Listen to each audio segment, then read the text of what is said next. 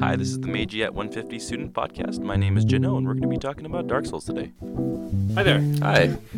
So, what are we talking about today? So, yeah, we're going to talk about a video game made in Japan called Dark Souls, uh, part of its unofficially titled Soulsborne series of Dark Souls 1, Dark Souls 2, Dark Souls 3, Demon Souls, and Bloodborne. So, these are computer video games? Uh, well, they were originally released for the PS3, Demon Souls being the first one. Uh, Dark Souls came out, was released for the Xbox 360 and the PS3, later ported to the PC upon fan request.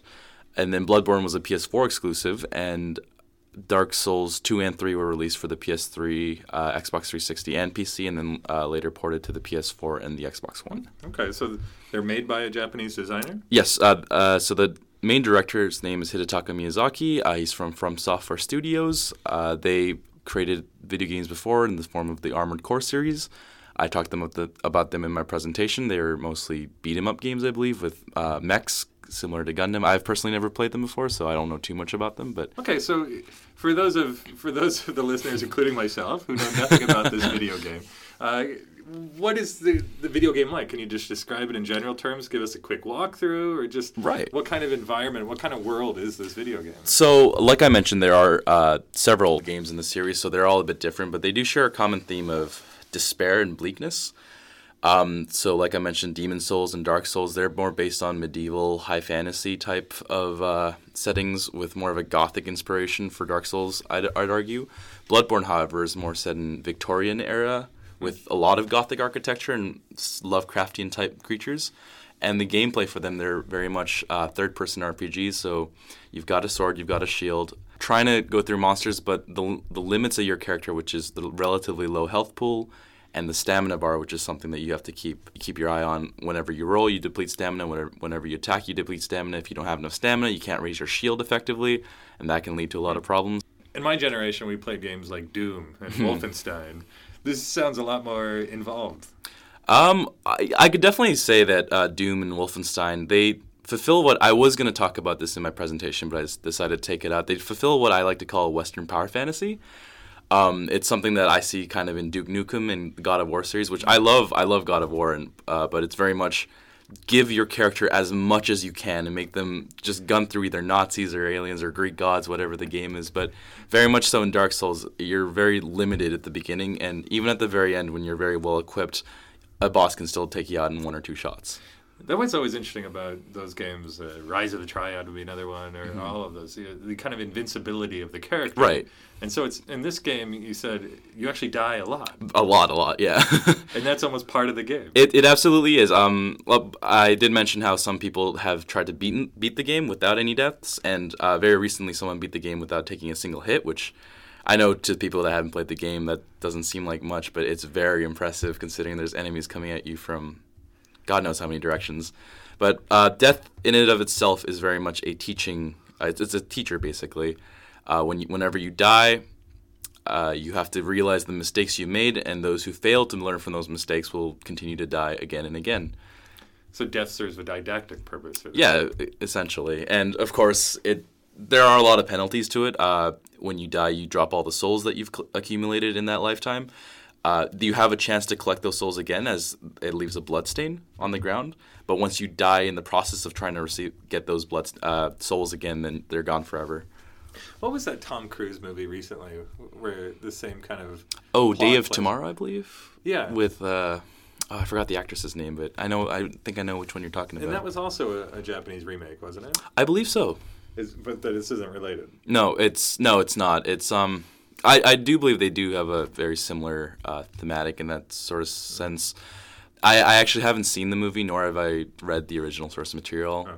But uh, from the trailers I've watched, it, it is a little bit different. So you mentioned some players have been able to win the game without even getting a single hit. I, I mean, it sounds like there's there's enemies coming from all directions. So how are they able to do that? Are they just crazy fast with the, the finger on the controllers or, or what? Um, short answer, yes. the long answer is they, there's a mechanic in the game where every anytime you roll, there's a brief section where you have invincibility, and that's what's known as invincibility frames. And what uh, players like like that person who uh, beat the game with no hits, what they try to do is they perfectly try to time up the attack with the opponent, roll into it, and then they don't take any damage. Either that or there's another mechanic where if you have a shield, you can parry. So it sounds like you know a great deal about this game. I imagine it's one that you play often. Yes, um, actually, Dark Souls One, I think I've beaten maybe three or four times. And I know, I know for any hardcore fans listening to the podcast, they're saying, "Well, that's just easy mode." Um, Demon Souls and Dark Souls Two, I have not beaten. Dark Souls Three, I have beaten, and Bloodborne, I got through halfway through, and I had a little bit of a technical problem, and I never got past it. So I stopped playing that for a little bit. But uh, I do know Bloodborne is actually a little bit more of a fan favorite because it, it does do an entirely different thing as opposed to Dark Souls 1, 2, and 3 and Demon Souls, which are mm-hmm. fairly similar to each other in that sense. And Bloodborne tries to do something different. So, what do you like so much about these games? Um, well, I just love the general atmosphere. Um, for a while, I've been looking at a uh, medieval RPG type sort of game at the time. Um, I fell in love with Oblivion, the Elder from the Elder Scrolls series. If you're familiar with that one. No. Cut the podcast. Um, yes, but after that, uh, the combat in that is very very easy. So when I moved over to Demon Souls at a friend's request, um, initially I will admit I hated it, absolutely hated it. Uh, it sounds like a game that you can't win would just be right. No, infinitely frustrating. I, am I'm, I'm a pretty bad gamer. Um, so when my my friend told me if you love Oblivion, you're gonna love this game, I picked it up for twenty dollars on sale.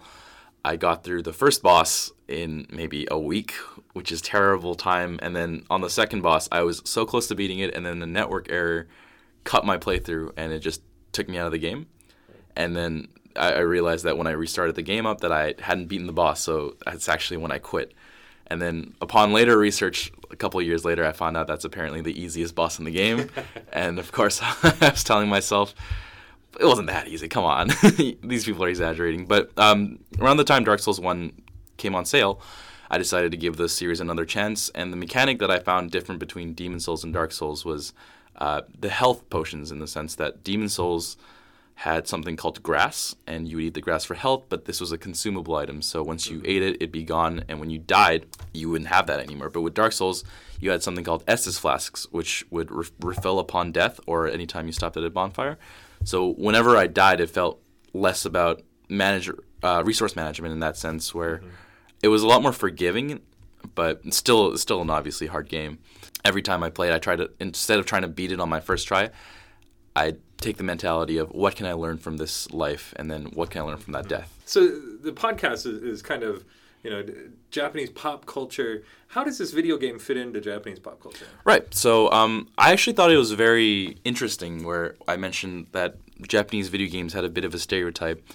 Um, the the ones that were being produced were very uh, manga or anime focused, so to speak. Which mm-hmm. the examples I gave were uh, Dead or Alive, Final Fantasy, Catherine, and the new one Doki Doki Literature Club, which my friend really loves for whatever reason. Well, of course, Mario. Right? right, and then and then on the other side of that is just Nintendo. It's Mario, uh, Zelda, Pokemon, and there's very little room for in between, I'd say. And one of the only other few series that manages to do that, I'd, I'd argue, is uh, Hideo Kojima's Metal Gear Solid series, or Metal Gear series, sorry, and um, and I think Dark Souls really broke into that market, and now you see a lot more serious Japanese games being made.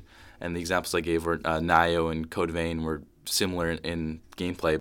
Would you say that there's anything? I mean, I don't mean to essentialize, you know, Japanese features or something. Mm-hmm. Would you would you say there is, there's anything Japanese about the game? Right. Um, so I'm glad you mentioned that. Something that I was going to include in my presentation, but I didn't. Was there's a little bit of a stereotype of how complicated Japanese video games can get sometimes. Mm-hmm. And if you pull up the menu for Dark Souls, there's about two or three dozen different things that you're looking at. It's your left hand damage, your right hand damage, your left hand bleed, or your bleed resistance, or your ice resistance, and none of and it's a lot to take in. And I felt um, that's a little bit of a characteristic with Japanese games as opposed to Western games. Not saying that complicated menus don't exist in Western games, but um, there's a little bit of that remnant where you you take a look at that and you say, oh, this game is very Japanese. Did you ever hear the story about Super Mario Brothers two? Um, I you might have to specify. So there's this great video online. I forget. Uh, it's called like the Gaming Nerd or something like mm. this. And he was talking about the history of Super Mario Brothers 2. And so, uh, following the success of Super Mario Brothers 1 in the North American market, mm-hmm. they wanted to capitalize on that and put out a new game very quickly. And so, well, not only in the North American market, but also in the Japanese market, it was kind of a uh, unexpected success. And so they wanted to follow up on it very quickly. And so they turned to the same designer who did Super Mario Brothers 1 to do Super Mario Brothers 2. And so there's a Japanese version of Super Mario Brothers 2 that I think was released in the arcade game style, I mean, back when they used to have arcade. Right. and it was incredibly hard. And so when they shipped it to Nintendo America, the Nintendo America side said, "This is way too hard. This, you know, none of the American consumers in this struggling video game market. We don't want to kind of cut ourselves out by, or we don't want to shoot ourselves in the foot by re- releasing such a, a difficult game, where we'll have all of these." consumers who, who really like Mario One, then all of a sudden we throw this really hard game at them that's gonna uh, it's gonna blow up in our face. So then that's why they came up with the American version of Super Mm. Mario Brothers 2, which was in fact an entirely different game in Japan, done for some World Expo or something like this, or with with Tokyo TV. And so that's why the characters are completely different. They basically just said, "Can you take this existing game, rework it in Mario characters, rework the storyline into a Mario storyline?" Mm-hmm. And then so they just kind of repackaged it in the U.S. and North America as Super Mario Brothers 2, which Mm-hmm. which explains to me, you know, when I was growing up, I was thinking, well, wh- why the heck is Super Mario Brothers 2 so different than Super Mario Brothers 1? This makes total sense. Right. But it goes along with what you're saying about Japanese games just being characteristically difficult. Mm-hmm. And it sounds like this one, Very similarly, actually, um, it's from Demon Souls to Dark Souls. I think the d- difficulty stayed relatively same, but around Dark Souls is when it got super popular. But when Dark Souls 2 got released, it was actually the first game that wasn't being developed by Hidetaka Miyazaki. It was uh, a producer on it. And when Dark Souls 2 got released, um, everyone complained how it was just too easy. They were introducing elements that uh, were making it a lot accessible. And I think um, I my memory might be failing me here, but uh, I think there was an article before the game got released that they were thinking about adding a difficulty thing to it, and a lot of fans were against that. But when uh, when Dark Souls 2 did come out, it was I want to say the the black sheep of the series, uh, but they did release DLC, subsequent DLC after, which I believe dubbed by the community as one of the hardest DLCs to maybe retroactively fix that. So I, I, I do see a little bit of that in the Dark Souls series as well. what's the receptivity of these? Do you, do you have any uh, sales figures or anything like that? Is it more Um, popular in Japan or the U.S.? Or Right. So um, I believe they sold 8.5 million copies at the time of 20, 2015, I believe. And it sold around 50 or 500,000 copies in 2011 in Japan. Uh, generally speaking, I do find that the game is a lo- lot more popular in the West. Um, because a lot of people are making not just a game to them; it's a bit of a hobby. So, like I mentioned, the people who are trying to beat the game with Guitar Hero drums or the DK bongos, I think was my favorite. Um, they're they're making a job out of this. Sometimes they're streaming on Twitch. They're going to YouTube. Uh, some people are making what, what are known as lore videos. Uh, the story in Dark Souls is very very in the background of the game. It's not the foref- It's not on the forefront, and a lot of the story you're discovering for yourself. You're going to item descriptions and reading what they have to say, or you're talking to NPCs that are a little bit out of the way, and then they tell you something that gives you a little bit of a oh moment where you're finding out about a character, a different character, and you gotta piece the puzzles together. And a lot of uh, YouTubers have uh, made a bit of a career on that. I know one person was um, EpicNameBro. He he was a he was a Caucasian man, but he was living in Japan at the time, and he has a Japanese wife. And, and speaking of differences of, of cultures, can you talk about some of the differences between the gaming culture in Japan and the U.S.? I know recently in both countries there's a professional or e-gaming Yes. circuit. I mean, you, do you have any thoughts on differences between those? Um, I would like to say that with the mediums in streaming nowadays, uh, most particularly Twitch for the Western audiences, uh, streaming has become very popular and, frankly speaking, a very uh, a sustainable uh, career. Um, some streamers they they they reach to be millionaires, which is frankly surprising. Um, as far as esports go, I might be a bit biased because I only pay attention to quite a few few esports, uh, in particular League of Legends and Overwatch, and the presence of Japanese gamers in both are very limited. Um, there's from my from my memory, there is no professional Japanese real team it, that make it to the worlds of League of Legends, which is the final. So I haven't done too much research on the pro scenes in Japanese uh, video game, but um, I believe the Western scene is a lot bigger. Now, you mentioned League of Legends, Overwatch. Are, are these also Japanese games? No, uh, League of Legends was developed in uh, Santa Monica, and uh, uh, Overwatch was made by Blizzard. So these are Western games, but these are games that hold a large portion of the world's international attention. I know the the joke within League of Legends and Overwatch is whichever team has more Koreans wins because Koreans are notoriously known for video games, which I can say as a Korean is not true. I am terrible. um, but no, I, I, I, do believe that there's a lot there's an international audience for both um, Korean, Chinese, but I, I do see a lack of Japanese players and Japanese teams, so that is a bit of a curious one that I haven't researched into. Yeah, especially when you consider a lot of these games are Japanese in origin, I mm-hmm. guess, other than these two, but also the video gaming industry seems to have such strong Japanese ties. Mm-hmm. Now, um, the more I think about it, I think um, Japanese video games they se- severely lack in multiplayer functionalities. Um, I know for if we're talking about Nintendo, for example, the only really big uh, multiplayer games that I can think of are Super Smash Bros, Mario Kart, or newly released Splatoon. Mm. Um, Yes, and just the functionality is not there. I say online infrastructure is fairly poor compared to the Xbox or the, the PS4 or obviously the PCs. Mm-hmm. And for Dark Souls, it has really cool multiplayer functionalities where you can actually communicate with people in games by just leaving a message on the ground, and it'll just randomly appear in other people's games. So, and you, you can battle each other. You can invade other people's worlds. You can assist other people with bosses. So they do have that sort of uh, multiplayer functionality, but it's not to the scale of something like uh, League of Legends or Overwatch or Call of Duty, where you have a bunch of people fighting against each other. It, it's, it is really interesting when you think of video games. Always had such a single player, maybe two mm-hmm. player, kind of. Uh, kind of image, right? And so the idea of especially the the guy sitting in his parents' basement playing video games all night, right?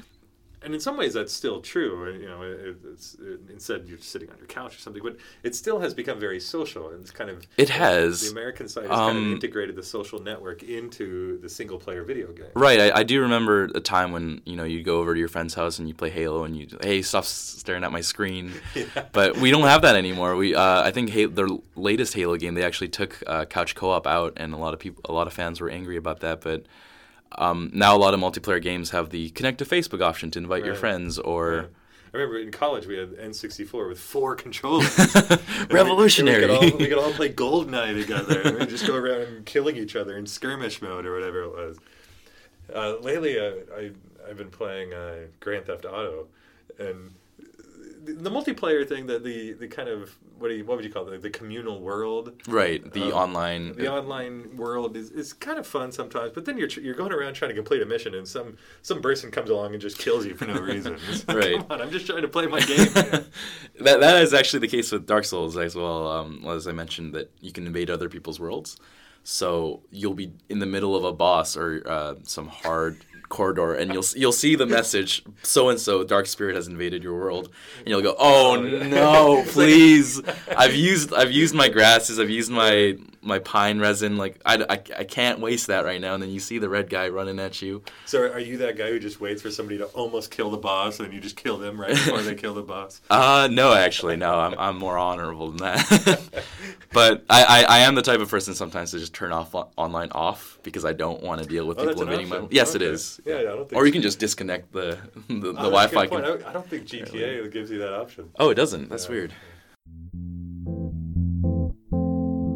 The Meiji at 150 podcast is hosted by Tristan Grunow at the University of British Columbia in Vancouver, Canada.